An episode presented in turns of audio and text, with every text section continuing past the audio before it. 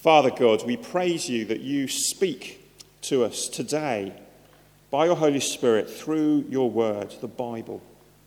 We praise you for these words we have in front of us. We pray that you would open our blind eyes now, soften our hard hearts, so that we may hear your voice, we may respond in our lives, living in wisdom, seeking Jesus in everything we do.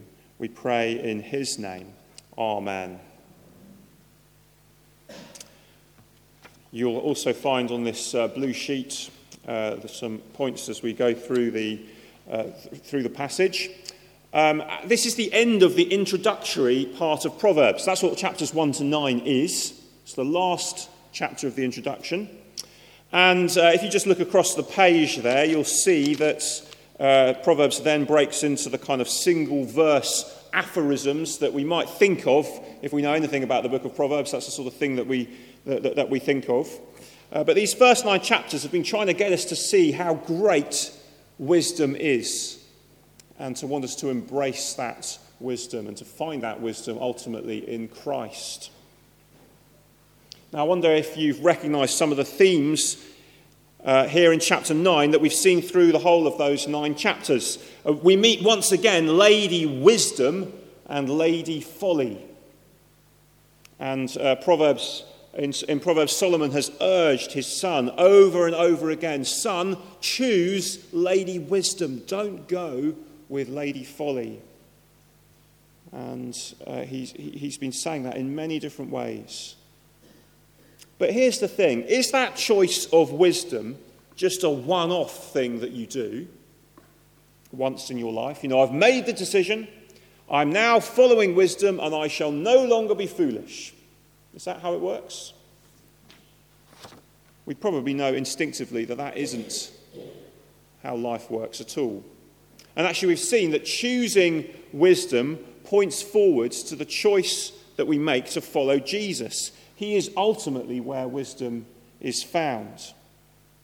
And again, think about it. Is the choice to follow Jesus just a one off choice? Well, of course, in one sense, it is, in one sense. A conversion, a turning from sin towards God, putting faith in Jesus once and for all. You know, the Christian life isn't a thing where, where one day you're a Christian because I've chosen to follow Jesus today, but then the next day you're not because I'm not following him today. No, no, if you're a Christian, you've turned to him and your life will be one where you struggle with sin some days more than others, but you've turned to Him, you're trusting in Him. Begins with that single choice that determines the path of the rest of your life. But actually, despite that, that choice to turn from sin and follow Jesus is repeated in a smaller way every day. So, Paul writes in Colossians chapter 2, verses 6 and 7, he says, Just as you received Christ Jesus as Lord, continue to live in him. Just as you received him, continue to live in him. Each day, each moment, in fact, we face a choice, even as Christians. If we're trusting Jesus today, the question is right now, will I go God's way or will I go my way? Will I go the way of folly or will I go the way of wisdom in all the decisions that I make? every moment. To put it a different way, it is, it's the daily battle that every Christian faces with the temptation to, um, to no longer stick with Jesus, to go with sin, to, to turn away from following the path that leads to life. So, this is about what is often called sanctification. So, whether we're, we're trusting Jesus today or not, this is a choice we all face between wisdom and folly. And that's a choice that we face whether we began trusting Jesus weeks, months, years, and years ago, or whether we're yet to do that right now. Now, it's said that the average human being in the West, at least, faces between 4,000 and 10,000 advertising messages of one kind or another every day. Can you believe that? You see, just in the world around you, whether it's online whether it's on TV and radio and things you hear, uh, whether it's just walking down the street, going on the tube, they reckon you, you see f- between 4,000 and 10,000 of those brand messages or, or things like that that are trying to influence your behavior every single day. And it won't actually then just be adverts that are seeking to change our behavior, seeking to influence us in our, in our lives. Actually, all kinds of things do that, don't they? So, people, friends, family members, colleagues, sometimes they will try and influence us in an obvious way. Tidy up your room, arrive on time, do this project by next week. But sometimes the messaging you get from people will be far more kind of under the surface, but it's there a cold shoulder, a glance, a look that says everything you need to know. And then we face many, many messages on a daily basis, and we face choices about what to do with those messages. And beyond that, we face choices about how to live and to act in a way that honours Jesus or a way that doesn't honour him. And perhaps one of the most difficult things and even discouraging things about trying to, to live as a Christian is when you know full well that something is wrong, and yet you don't seem to be able to stop yourself from doing it anyway. Do you know that feeling? You know, we, we might say to yourselves, well, you know, it's, it is not good to be unreasonably impatient with somebody perhaps a colleague or, or maybe you know, the children or whatever. And, and, and usually, when the person is not there, I'm able to say to myself, yes, I need to be calm, I need to be measured, I need to be loving, and tomorrow that is exactly what I'm going to do. And yet, tomorrow the moment comes and I'm snappy and short tempered. Do you know that kind of feeling? And it happens with all kinds of different battles that we face. We know what's the right thing to do, but we still find ourselves choosing in the moment to do something different. Why do we do that? Why do we plan to go to bed early, but end up going to bed too late? Too late. You know, why do we have one more portion, one more chocolate, one more drink when I said I'd stop earlier? Why do I enter a conversation uh, intending to be an encouragement to the other person and come out realizing that I spoke about myself the entire time. Do you know that feeling? I'm sure we can all add to the list in different ways. Now, often we'll have our reasons ready, won't we? Well, I, am tired. You know, when I'm tired, you know, anything can happen. They were asking for it, you know. But when the reality is that this is the norm rather than the rare exception, what do we do? with that struggle that we face in all these different real life situations day by day. So, this is where we need to hear Solomon outline for us these rival invitations from Lady Wisdom and Lady Folly in chapter 9. We need to see that these apply not just to the major life decision of whether or not to follow Jesus, which is the most important decision we'll ever make. It does apply to that very clearly, but it applies beyond that to the daily choices that we continue to make, which over time will take us on a path towards Jesus, or it will cause us just to gently drift away, as the letters of the Hebrews warns us against. And we need to see how we apply that, this choice to all those decisions that we make in the moments that we live day by day, and especially where we want to choose one thing but we end up choosing another. So let's, let's see this in the chapter. Can you see the, the, the way the chapter is structured? It's, it's like it's one of these sandwiches. On the outside, can you see verses 1 to 6 and 13 to 18? You've got Lady Wisdom and then Lady Folly at the end. And I've called that two ways to dine, if you look on the sheet. Uh, in the middle is the outer filling of, um, of the sandwich inside, you know, perhaps some cheese halfway in, you know, um, two ways to hear. And then right in the heart of the sandwich in the middle of it, one verse, verse 10, summing up the chapter and the whole book, the meat, one way to be wise. So we're going to kind of funnel in, starting on the outside. Two ways to dine Lady Wisdom, Lady Folly. Look at these two invitations that wisdom and folly issue. Can you see that actually there's quite a lot that's the same about them, and then there's some things which are different? So, first, what's the same? Can you see Lady Wisdom, verse 4, says, Let all who are simple come in here. And if you look, verse 16, actually, Lady Folly says exactly the same thing. Now, where are they seated or, or standing as they do this? Well, verse 3, verse 14, both are at the highest point of the city, presumably in order to be heard by as many people as possible. So we've seen, haven't we, all through Proverbs 1 to 9, actually, if you've been here, we've seen that wisdom and folly at first glance are hard to tell apart. They both offer something attractive. But look at what is different. Wisdom has prepared her meat and mixed her wine and set her table. She's worked hard to cook up a real feast for her guests if they will only respond to her invitation. Lady Folly, by contrast, in verse 17, what does she have to offer? If you, if you look, verse 17, well, actually, only stolen water and secret food, which by implication is food that belongs to somebody else and can't be eaten openly. Wisdom's even built the venue for the banquet with the perfect number of seven pillars. Folly, verse 13, is undisciplined. She can only have come upon her house by trickery or theft. She would never have got it together to provide properly for herself. Finally, look, verse 6 wisdom's way will lead to life, but folly's meal, if you look, verse 18, is a banquet in the grave. So, do you see how this works? One of the issues with folly is that it isn't automatically obvious that you are choosing it. But folly is like idolatry, worshipping idols. Idols are, are always good things taken out of their rightful place and then misused. So, what are the big idols for human beings? Things like money and power and sex and ambition. All those things that we've seen through Proverbs 1 to 9.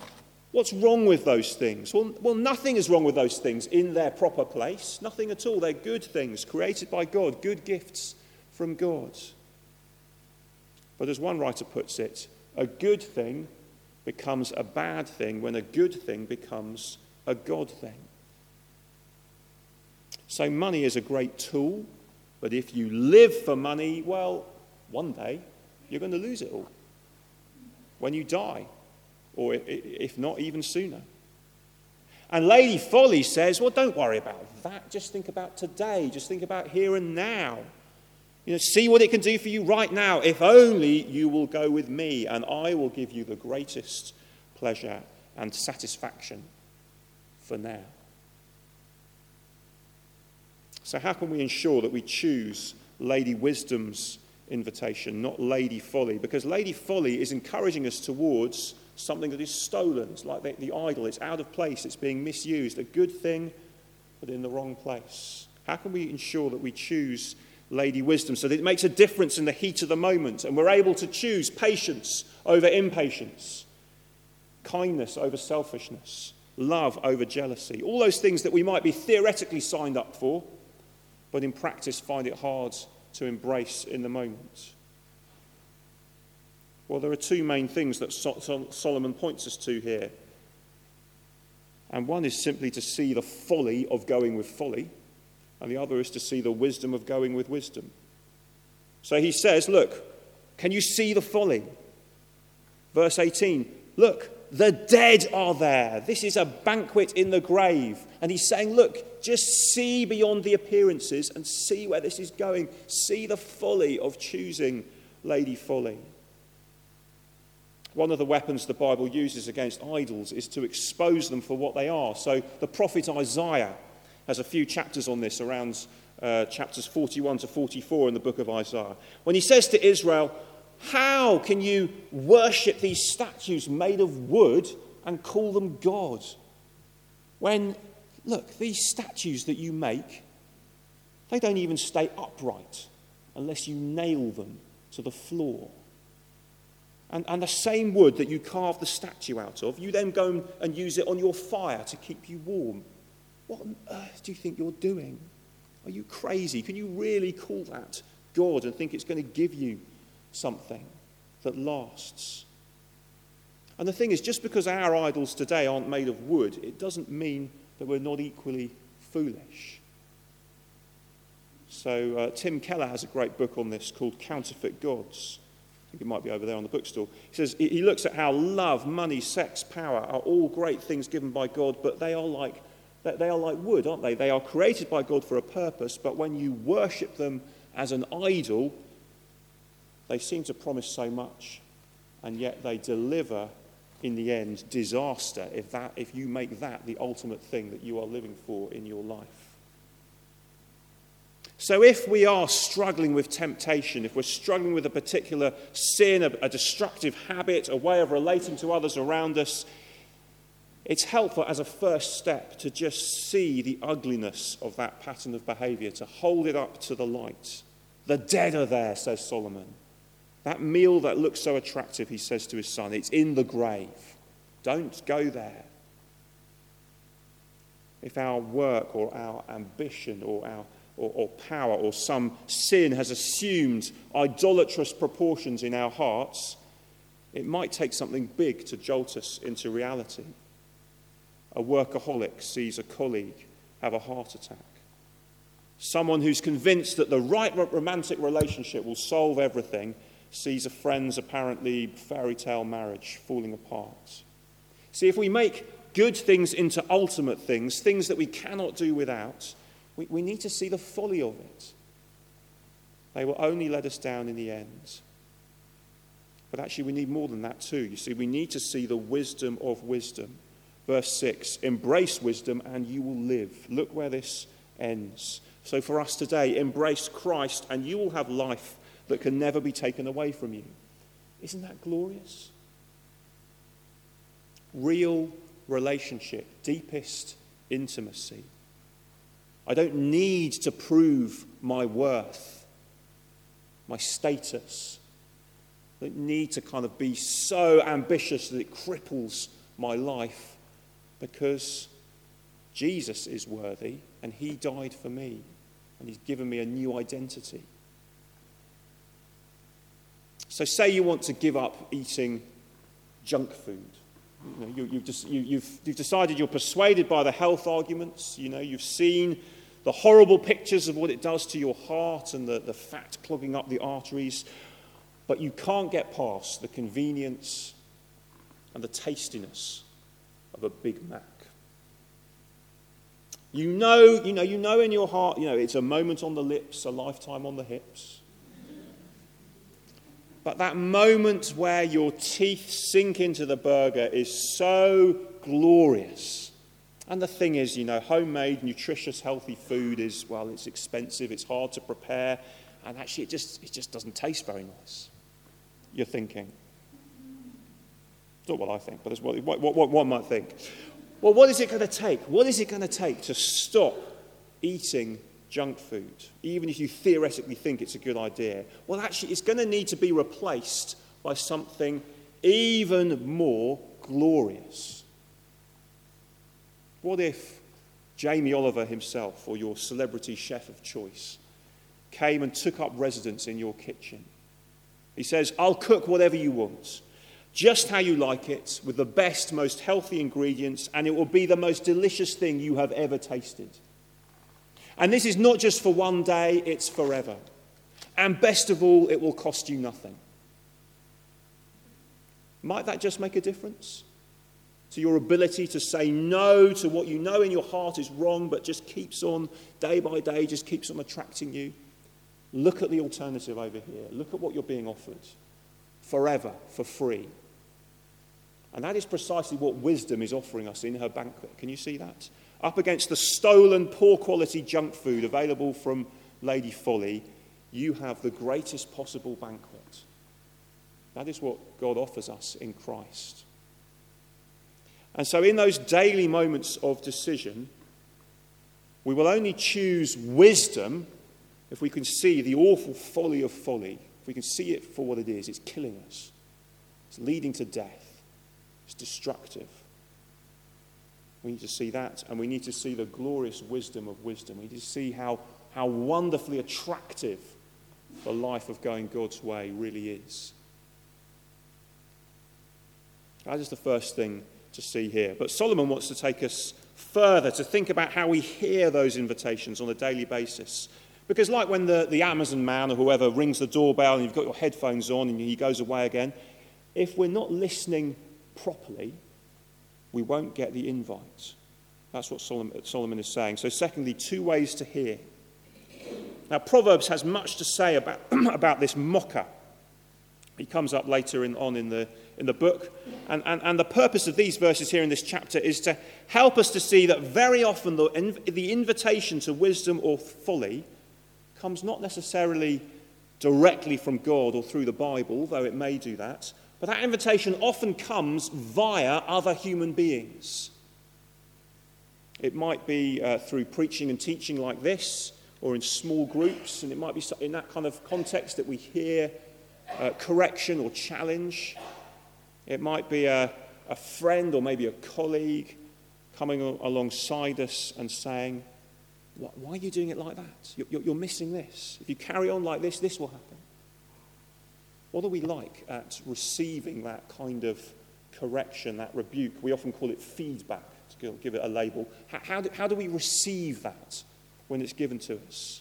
I think if you're anything like me, it, it often depends on who's giving it and, and whether it feels like they've won the right to give it. And the thing is, pride very easily gets in the way of hearing and acting on, on that kind of feedback. So if I can see a hundred things wrong with the person supplying the feedback, I'm going to find it very easy to, to write it off and ignore it. But the thing is, perhaps we find that particularly easy to do when you, when you sense that they might have a point. And then we've got a reason to, to not to listen to it. You know, go away, hypocrite, is an easy way to duck the correction and ultimately to miss out on wisdom's invitation. But look at verses 7 to 9 in, in, in chapter 9. Actually, the instruction is not so much to the mocker themselves, but if you look, it's, it's, it's addressed to the person delivering the correction, the feedback. And it's, it's a warning, it's a bit of advice. Don't bother trying to correct a mocker because they'll just slap you in the face. But that is in turn a warning to all of us, isn't it? Because if we close ourselves off from listening to what others might be saying to us, in the end, we're going to be beyond help because no one's going to want to help us because we keep batting them away. And we'll be missing out on wisdom's invitation altogether. So, how do I know if I've turned into a mocker? Well, this is ultimately about humility, isn't it? About our willingness to learn and to grow and to say, yes, I'm, I'm not the finished article. Now, it doesn't mean taking every piece of advice unfiltered, because actually, the person offering advice might actually be an ignorant fool. They might be. What, what was it they said to young Mozart? Too many notes. You know, eh, eh, eh, you, you, some advice we get just, just is the wrong kind of advice. What do we need in order to, to listen, though? Well, we need to have wisdom. And we need maybe to hear what someone says, and maybe if, if a couple of people have said something, well, actually, you might want to start to take notice. Or we might need to go and talk it through with someone else. Well, well they said this, and do you think there's anything in it? Rather than just our first uh, kind of knee jerk response being to kind of back things away and saying, um, I, you know, that, that's got no truth in it whatsoever. Who are the people that we trust in our lives to be able to give us that kind of feedback? Maybe friends from church. Maybe having, uh, it's good to develop those kind of close friendships, maybe a small group of people that we pray with. There's a danger as Christians that we can simply just become isolated. We're here on a Sunday, we're here listening to the sermon. But who, who really knows what we're like? Who's able to give that challenge and deliver those further invitations ultimately to wisdom so that we're not just choosing folly? Is there a space for that in our closest relationships, in our marriages, in our closest uh, friendships that we have? So don't be a mocker Solomon says. Make sure that you're not closing yourself off to hearing the invitations to wisdom. And that then finally takes us to the, the heart of the passage, to verse 10. Two ways to dine, two ways to hear, one way to be wise. And do you remember, this is how chapters 1 to 9 began back in chapter 1, verse 7. This kind of bookends the first nine chapters. If you want to be wise, if you want to be the kind of person who chooses wisdom, who chooses to follow Christ when the chips are down, make the fear of the Lord your first priority and concern. Because life is complicated. How can I be ready for all the situations life throws at me? The bit where life goes beyond the rules, the grey areas, the ethical decisions at work. How can I possibly know how to be godly in all these things? How will my children ever know how to make godly decisions in an increasingly chaotic world with serious pitfalls and dangers around every corner, online and uh, social media and all that kind of thing? More young people suffering mental health issues than ever before, and stress and anxiety increasing. What are we to do? Well, wisdom begins with the fear of the Lord. Jesus puts it like this in the Sermon on the Mount. And if you haven't heard yet, we're going to be studying the Sermon on the Mount next term. So, a little advert. He says this Do not worry, saying, What shall we eat, or what shall we drink, or what shall we wear? For the pagans run after all these things, and your heavenly Father knows that you need them. But seek first his kingdom and his righteousness, and all these things will be given to you as well. That is the Newer Testament equivalent of the fear of the Lord. And what this is saying is yes, life is desperately complicated, increasingly so, bewilderingly so. But there is one very simple solution seek first his kingdom, and everything else will fall into place.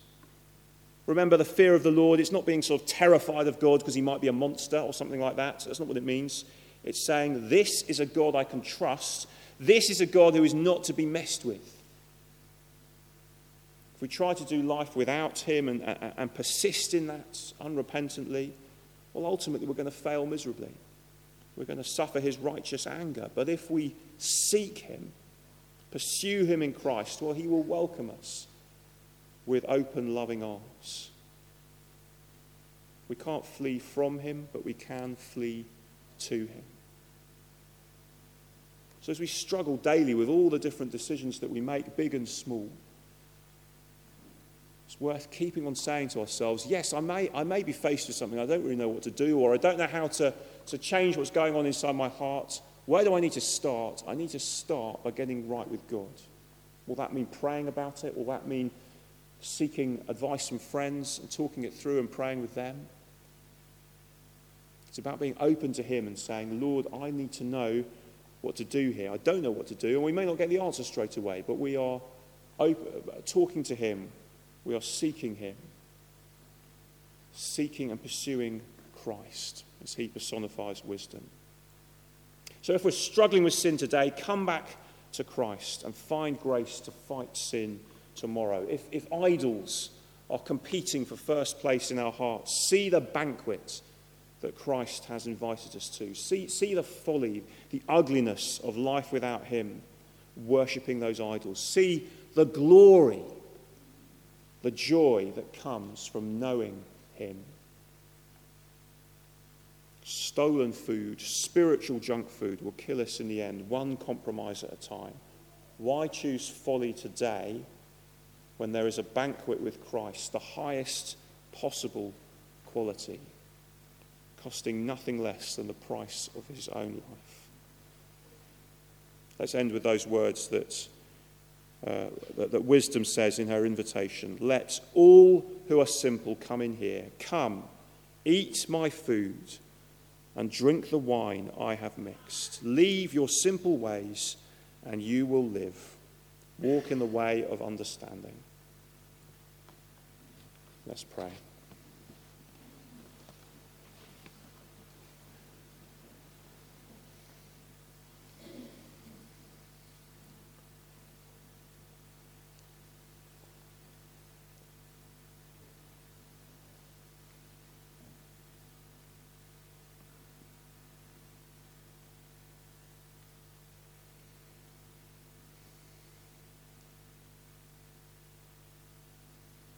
Father, we thank you for this invitation to this glorious banquet of life in Christ.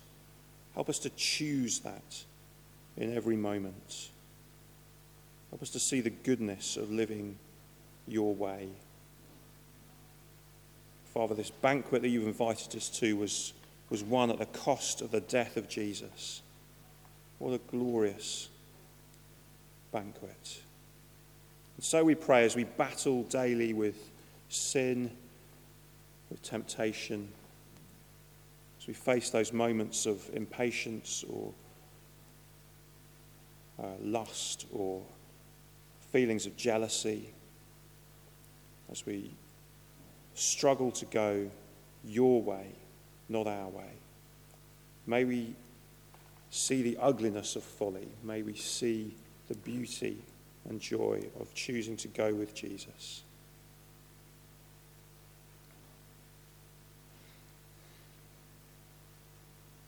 And Father, we pray that if we've not yet trusted in Jesus for the first time, that you'd help us to see the wisdom of doing that. To come to Christ and find life in him. We pray in Jesus' name. Amen.